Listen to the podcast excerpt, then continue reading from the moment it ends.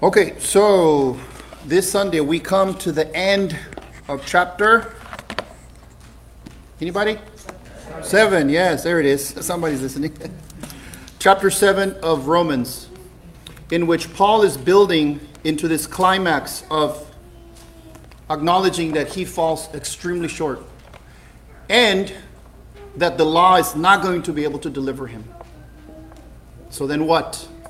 For that, we turn today to Romans chapter 7, beginning in verse 21. If you are able to stand, please do so now for reverence to the word of the Lord. The authoritative word of God reads as follows So I find it to be a law that when I want to do right, evil lies close at hand. For I delight in the law of God in my inner being. But I see in my members another law, waging war against the law of my mind, and making me captive to the law of sin that dwells in my members. Wretched man that I am, who will deliver me from this body of death? Thanks be to God through Jesus Christ our Lord. So then, I myself serve the law of God with my mind, but with my flesh I serve the law of sin. This is the word of the Lord. Let us pray. Heavenly Father, we thank you that your word is alive, that your word can speak to us and convict us and pierce our hearts. And it is for our instruction and it is for our good. As we realize that the law cannot deliver us from the penalty that it brings upon us, we look to you for mercy, Lord. We look to you for the grace found in our Lord Jesus Christ. Therefore, Lord, this morning, grant us through your Holy Spirit the understanding that we need. That we need a Savior who is able to deliver us from this body of death. We ask this in Jesus' name. Amen. You may be seated. So I've titled today's sermon, If the Law Can't Deliver, Who Will? The last two sermons, we treated the topic of the law not being able to deliver. That was in a two part series that covered the previous passage. So now the question comes if the law cannot deliver, then what or who will? Paul told us that the, the law is good, it exposes not only our sin, but for the Christian, the lifelong battle with sin. It is part of our sanctification. But that is all it can do it cannot conduce any further help for us other than to point out our wrongs. So far in chapter 7, then, Paul has told us that the law is binding on everyone. Everyone is accountable to the law of God. He covered that in verses 1 to 3. Paul also told us that the Christian, when we become born again, we are released from the captivity of the law, from being enslaved to the sin that is exposed by the law that were verses 4 through 6. Then Paul told us that the law indeed is perfect and good. There's no arguing against that. The law is good and righteous and holy. Verses 7 through 12, he told us that. And then he tells us that when the law reveals sin, it delivers us a guilty verdict because we are still in a body of flesh and blood and bones and there's a remnant of sin that remains within every Christian. That was verses 13 and 14. And then, the last two weeks, we've explored how in the Christian life, they will, there will be a lifelong battle with sin, with falling, with failing, that goes against what we in our most inner being, Paul's going to talk about that, his most inner being Every Christian is alive in that innermost heart of hearts. And when we want to do what is right, evil is right there. And that is where we're at right now, this morning. So today, Paul presents to us a principle, a rule of thumb, if you will, that when a Christian wants to do something good, whether it is to change a habit, to become more godly, whether it is to make a shift in choices or lifestyle in order to honor God and do what is good, it just seems that something gets in the way. the kids starting school now, so what I was gonna do, I cannot do. Or I was going to log off all my social media accounts. It's just a waste of time and distraction, but I have a couple new friends that just befriended me and they're my old high school friends. Whatever it may be. When we're trying to change for the good, as Christians, not to become saved. No, that's different. As Christians, to shift our lifestyle, our choices, our habits, something gets in the way. And Paul is concluding chapter 7, basically throwing up his arms and saying, Then who? Who can deliver me from this body of death? It is a never ending cycle which Paul keeps failing and failing. What he wants to do, he doesn't do, and that very thing that he hates to do, he keeps falling into. Is that unique to Paul? I'm right there. I'm right there with him. But it doesn't stop there. Paul then gives us the encouragement. Who can deliver us? If the law can't, who will? He tells us, Thanks be to God because of our Lord Jesus Christ. Paul does not end in despair. Paul points to the one who has delivered him by the power of the Holy Spirit, and that is our Lord Jesus Christ. Now, observations thus far in this passage. This is for our exhortation, I believe, strongly. Since about verse 7 or so, up to this finishing verse 25, as we will see today, Paul uses the reference of I or me in reference to him as failing, as falling into sin. He uses that about 30 times. He recognizes his sinfulness. And he says that he hates his sin. And he tells us that he has an utter, an utter inability to measure up to the law. Paul is saying, Me, I can do it. I'm guilty. I keep failing. Why is that an exhortation for us, my brothers and sisters? When was the last time that you and I reflected upon the goodness of God? And it was a mirror to us to say, I have failed. Even as a Christian, I have fallen. Or do we hide behind the false impression that it's actually, I may not be all that great, but it's my spouse, it's my child, it's my work, it's my stress. That would be a bad place to start, my brothers and sisters. Are we better than the Apostle Paul? Paul's saying, I fail. I keep doing what I hate. May God then grant us a contrite heart to know that we, we are the ones who fail.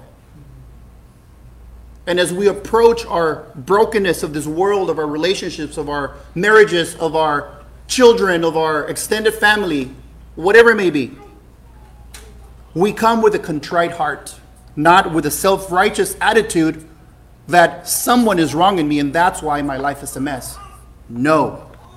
Paul says, I have sinned. I urge you this morning, brothers and sisters, to recognize that we are not better than Paul and we do not get a pass from God. So, what is Paul Main's point as we look at the passage this morning? Well, Paul recognizes his inability to measure up to the law. But it doesn't end there. Paul then cries out that he knows he has a deliverer. He knows that he needs a savior, and he has a savior. So, in recognizing that inability of measuring up and crying out for a Savior, Paul notes the following three things. First, he notes that evil is against him. Evil is against him. Secondly, Paul notes that he is in a war with such evil. Paul is not keeping still, he is in a battlefield. And thirdly, Paul has the hope, the assurance that Jesus Christ has delivered him in that battle. So let us dig right in. First, Paul knows that evil is against him. Romans 7:21. So I find it to be a law that when I want to do right, evil lies close at hand. Paul says, I find it to be a law. For our dear friends that prefer the LSB, I'll quote it to you. It says this I find then the principle that in me evil is present, in me who wants to do good. There's a principle, okay? That way we wouldn't equivocate when Paul's referring to the law of God.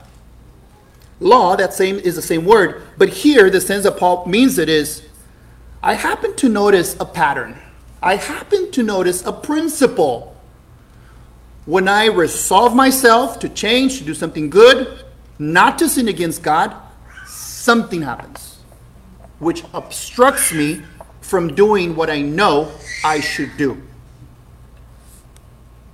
So, first, we're going to take a quick look at the internal evil that rests and still is a remnant in all Christians let alone those that are not saved. They are nothing but corruptness inside. So, first, internal evil. It doesn't take much for us to be lured by our own desires and fall into sin. Jeremiah 7:24 it reads and the context here is the people of God after noting and being witnesses and experiencing the faithfulness of God. This is them. It says, but they did not obey or incline their ear, but walked in their own counsels, in the stubbornness of their evil hearts, and went backward and not forward. If you remember a sermon ago or two sermons ago, I noted that in the Christian life, we are all in a path of sanctification. If we are truly saved, we are moving in the same direction. Some of you brothers and sisters are moving faster than I am. I have to go to the right side. I'm in a slow lane of sanctification. Some of you are doing better. But all of us are going in the same direction. Remember, I said some of us sometimes want to put the reverse and go backwards. This scripture had not even been brought to my mind, and now it does. It gives a perfect illustration. And when we want to go backwards in our sanctification, we better be there for each other.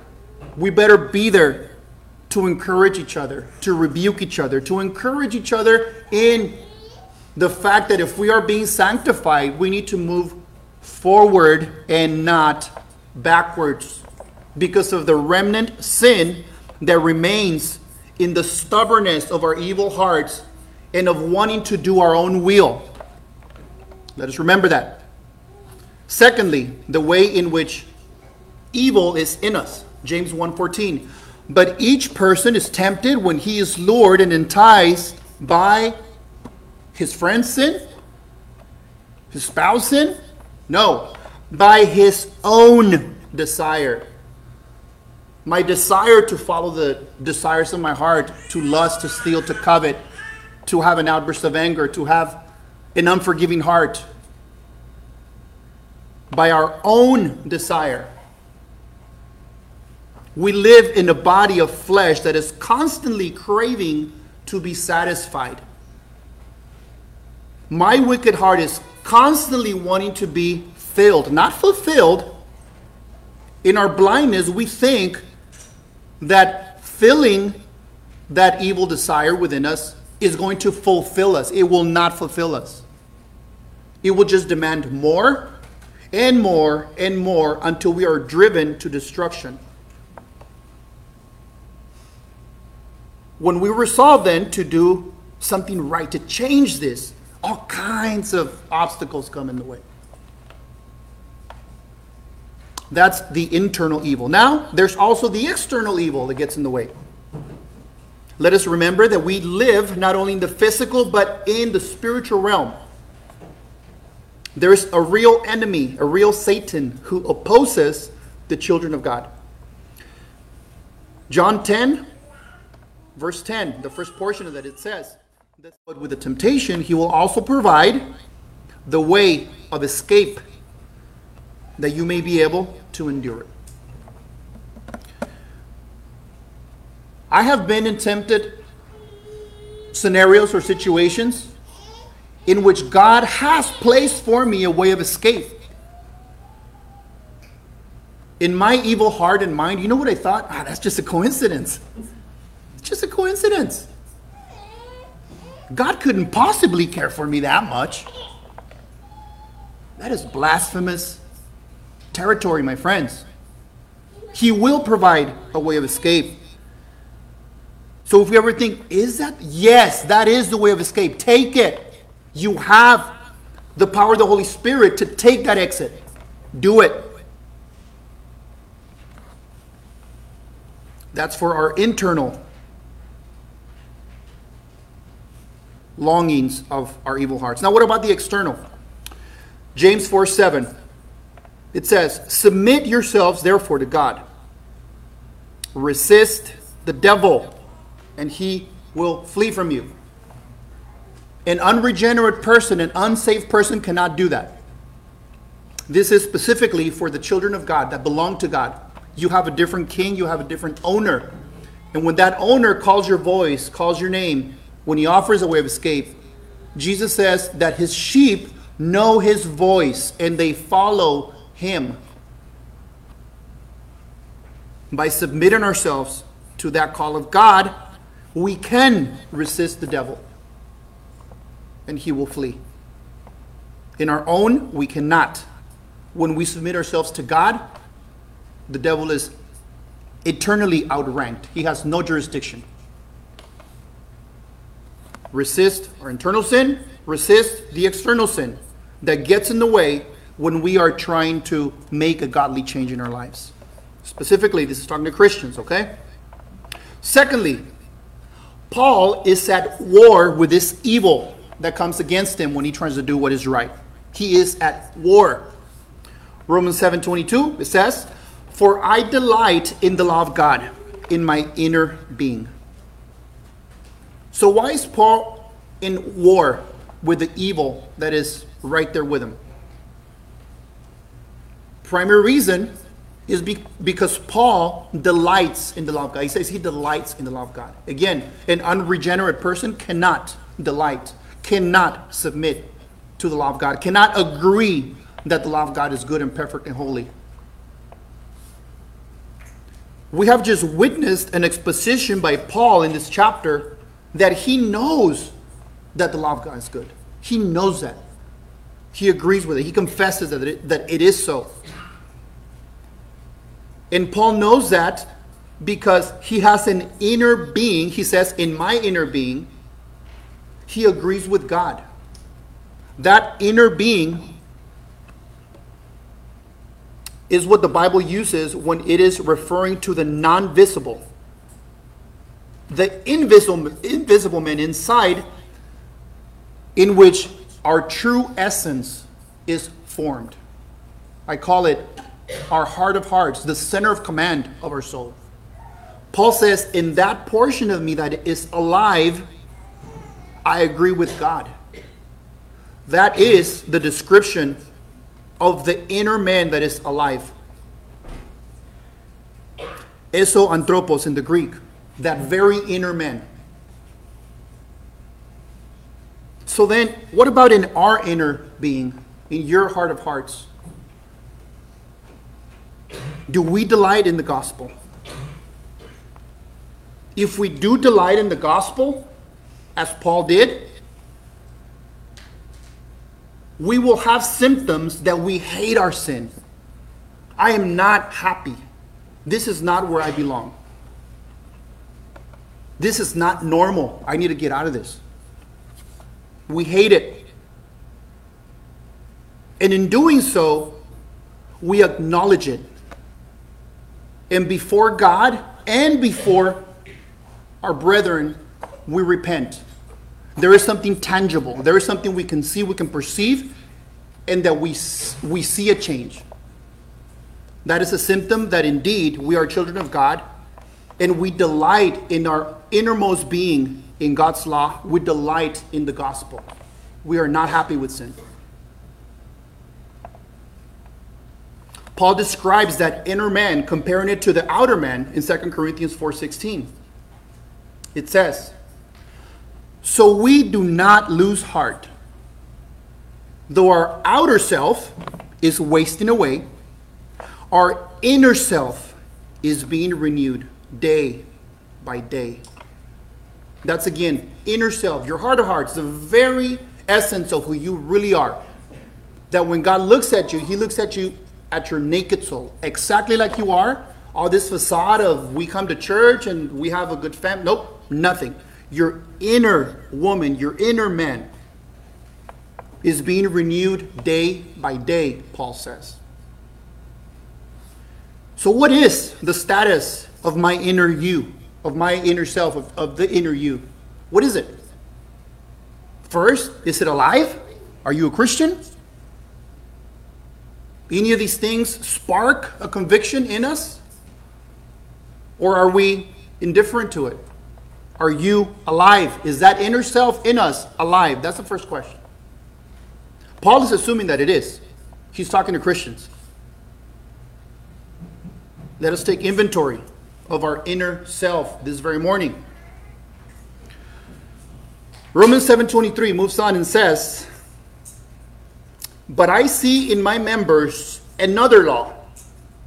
Here it's also refers, referring to another principle, right? He says there's a principle that when I try to do something good, you know, everything gets in the way. Now he says, I see my members another principle waging war against the law of my mind and making me captive to the law of sin that dwells in my members. So, the principle that Paul contrasts here is that his flesh fights against the godly desires that God gives him. Okay? The spirit is willing, but the flesh is weak. That's another way of saying it. This is the constant war of the believer. This is sanctification in action. This is all of us going in the freeway of sanctification, and we're looking around like, yeah, brother, we're all going, yes. Encouraging each other. This is an everyday battle. Let us fight. Are you fighting? Do you sense that you're in this war? Do you feel the weight of it? John MacArthur once mentioned of a preacher who went to a university. He was boldly preaching the gospel. And a heckler confronted him. In trying to make a smart comment, he said to the preacher something of the like. I'm paraphrasing. He said, You keep talking about the weight of sin, the weight of sin. What is it with that? The weight of sin. How much is how much is the weight? 10 pounds, 20 pounds, 100 pounds? It's like, I don't feel nothing. To which the preacher replied, Young man, does a corpse feel the crushing weight of a garbage dumpster if it's placed on top of him? As the student thought, and he perhaps knew where he was going, the preacher continued, So is it with a person who has not been made alive by the Spirit of Christ. He does not even know that he's dead, let alone that he has the weight of sin that will crush him eternally. My friends, is our very inner self alive? And do we feel the weight of sin upon our lives? It is a daily war. And then Paul comes to verse 24. This is the high point of Paul's lament. And he says, Wretched man that I am, who will deliver me from this body of death? In that war, then, that Paul is in, he realizes that he will not win in that body of flesh that he has, in that body of death that he has. And if Paul stopped there, we could see a picture of despair. All is lost, nothing else to do. Less than one second in the clock, and the opposing team has a very large lead. Nothing, just done. You're done. And Paul expresses his frustration that he has this death, this body upon him he can't get rid of. Now, a few commentaries make a comment about that. The penalty for murder in ancient times, catch somebody who murdered another person, they would tie the dead body to the murderer. It wouldn't take too long before the rotting of the corpse would transfer to the body of the murderer. And within some days, that person would die too. Some believe that that is the illusion that Paul is making here. Who will deliver me from this corpse that I'm strapped to? I'm going to die if nothing is done. My friends, you and I, in some way, are tied to the old man, to the old woman, whose outer self is decaying and dying away every day. And if we are Christians, that is a weight on us. That is something that's strapped to us that we want to get rid of. I, I don't want it. I'm not comfortable. Are we comfortable around corpses? Especially if they were to be tied to you? Paul says, Who can deliver me from this? This is no way to live. And we get to the third point. Who has delivered Paul? Who has delivered Paul? Verse 725, the first portion of that says, Thanks be to God through Jesus Christ our Lord. The one who can deliver from the punishment of the law, the one who can claim fulfillment to perfection to the law and all its demands. The one who can pay with his holiness, with his justice, with the fulfillment of everything that was expected. Paul says, Thanks be to God through Jesus Christ our Lord. He has delivered Paul. Paul is not in despair. Paul is sad, frustrated, convicted, but Paul is not in despair. Let us not confuse that. He brings back the amazing truth that Jesus Christ has delivered him. Paul then knows that he is not the master of himself. His flesh cannot do anything. And he knows that sin is not his master either. He went through that chapter 6 and even into chapter 7. Paul acknowledges that he belongs to a new kingdom and that he has been adopted by a new king, by a new heavenly father. Chapter 8 is going to talk more about that of us being adopted as sons. This is where Paul knows that his innermost identity is not as a sinner, but as a saint, as a child of God. Acts 27 23, although not talking about that, makes this comment. Is this Paul speaking as well? When he was going through some trials there. And almost in passing, Paul summarizes who he really is. Acts 27 23 reads, as Paul speaking, For this very night there stood before me an angel of God. Here it is. To whom I belong and whom I worship. That is Paul's true identity. He belongs to God Almighty, whom he belongs to. He was bought by a price and to whom he corresponds. He worships that God. This should be the case for every true believer. You belong to a different kingdom. You belong to Jesus Christ, and you worship him. So then, the answer Paul has given is that who has the law can't deliver me. Being Jewish can't deliver me. And he made the case against the Gentiles. Being a Gentile and even ignorance and trying to do good works, that won't deliver you. The answer is Jesus. He has delivered. First, Jesus has delivered the believer from the internal desires that fleshly remnant in us to be slaves to sin and to be defeated by sin every time. Jesus has delivered us from it. Galatians 5, there's many verses. I'll just quote one. Galatians 5 1, it says, For freedom Christ has set us free. Stand firm, therefore, and do not submit again to the yoke of slavery. Yeah, you were a slave. You were a slave to sin. Jesus has delivered us from that so that we don't go and voluntarily put ourselves in chains to the old tyrant master that sin is. Jesus has delivered us from that internal desire to fall and sin. Secondly, Jesus has delivered us as believers from the external evil. Remember the internal evil that gets in the way and the external evil.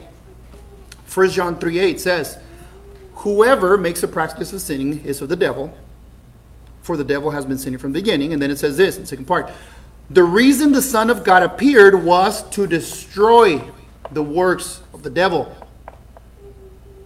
Okay, so Satan has been defeated. That's a done deal. And the ultimate depiction of that will be when he's thrown into the lake of fire at the end of time. Thirdly, Jesus has delivered the believer first and foremost, ultimately, from the wrath of God. The wrath of God. Your biggest enemy is not yourself and your sinful desires. Your biggest enemy is not Satan. Your biggest enemy as a non believer is that God is your enemy. God is your enemy. And for those that have trusted Christ by faith, and He has given us salvation by grace, Romans 5 9 says this Since therefore we have now been justified by His blood, much more shall we be saved by Him from the wrath of God. Jesus has delivered us from our internal wickedness, from the schemes of the devil and his attacks, but mostly from the wrath of God. And Jesus has, in another sense, also delivered us in the here, something that's already done, but also in the not yet, something is still yet to come, because things are still not right. We have all this brokenness and fallenness all around us. There will be a time when our bodies will be glorified and we will sin no more. Such time is coming. But that is the not yet. That is still to come. So then Romans 7:25 closes with the final statement there. It says, "So then I myself serve the law of God with my mind, but with my flesh I serve the law of sin." Let us remember, this does not mean that the Christian has a license or an excuse to sin because, hey, after all, Paul sinned, and I have a, if Paul had a remnant of sin in him, I mean, how much, how much more do I have? No. Paul already taught us that because grace may abound, it doesn't mean that therefore we're going to go sin so that God's grace, that's, that will be a, an indication that you're actually not even regenerate if that is our understanding in the way that we operate. What this does indicate is the reality that a person who has been delivered by Christ will remain in a lifelong battle with sin. You're going to be in the fight. You're going to be fighting in the enemy's camp against yourself. No, you are in a daily fight. So, what are some final reflections then about the close of chapter 7? First, who will deliver you? What's your plan? Are you a believer? If you are, can you claim that Christ has delivered you? Are you trying to work out your own way to make things better? Paul tells you you're going to encounter all kinds of difficulty when you try to do that. And remember, Paul himself, by the inspiration of the Holy Spirit, he lays out that if it came to being saved by works or to being a good Christian, a good Pharisee? Paul, under the inspiration of the Holy Spirit, said, I have all of you beat. I can outrank you if you want to compare words. Are you more qualified than Paul? What is your strategy for deliverance from your body of flesh, from your body of sin? Secondly, what are you doing in the war with sin? First, are you aware that you're in a war? If you are, that's good. If you're not, we pray that you may turn to Christ so that you may begin to see the spiritual war that is at hand every day. Perhaps if you do know you're in a war, you're, you're hanging in there, you're being faithful, you're fighting. You're fighting the daily fight by the power of the Holy Spirit. Some of us may be thinking, you know what? Yes, I'm in a war and I'm losing. This is bad. I'm, I'm, I'm on the ground. It takes some humility to acknowledge and to accept that. Know that you have the spiritual resources, not only by God's Holy Spirit, but by His infinite wisdom in a local church that will walk alongside you. And if you are in a war, whether you're fighting diligently or even if you feel you're being trampled and, and beat, do not be dismayed. Jesus, the same triumphant king who saved wretched Paul and delivered him and gave him assurance that he was delivered, is the same Jesus who either has rescued you if you are a Christian or can rescue you if you are not a Christian, if you will repent and trust in him by faith. And thirdly, I think it's appropriate for us to pray. What do I mean by that? Well, if you're not a Christian, you should pray. Or even if you're not sure if you're a Christian, you should pray that your innermost being would become alive so that you can see the beauty of Christ, so that you can see your wickedness and your sin and turn to Christ in repentance for forgiveness of your sin and become born again. You should pray. If you are a Christian, you should reflect upon God's goodness. You should thank God for making you a new creation. Not because you earned something, you were good enough. No. But because when you least deserved it, God showed you mercy. Thank God for making in you a new creation in which you can understand these things. And if you can understand these things and you know that you need Him, that is a great sign. And also pray for us to confess that we have fallen short, to recognize the fallenness of our flesh, and that our identity is ultimately not in that fallenness flesh that keeps falling into sin. That's not going to end on this side of heaven. And because it's not going to end, we need resources. We need tools. We need weapons to fight that war. And in Christ, we have them. And lastly, for all of us, whether Christian or non Christian, to repent. To repent of our sin, of how we fall short, and turn to Christ, knowing that He has delivered us that He calls us to obedience, that He calls us to own our sin.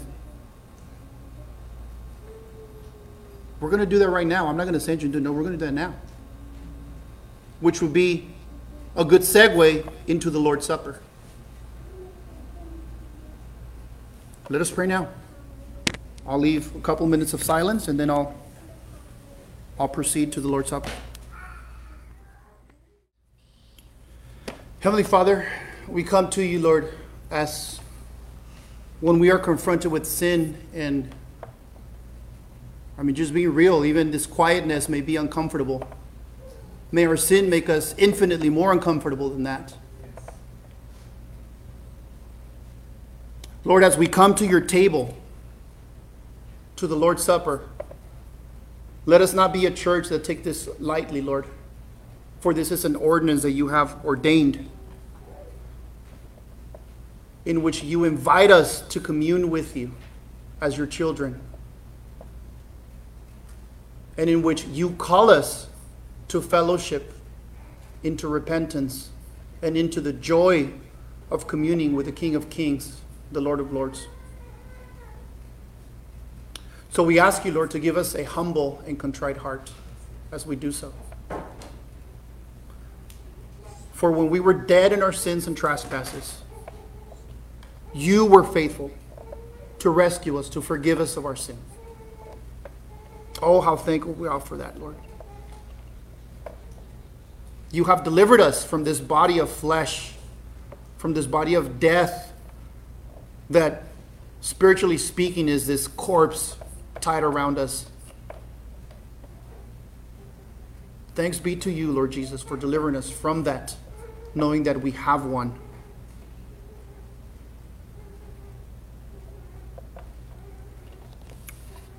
How we thank you, Lord. In Jesus' name, amen.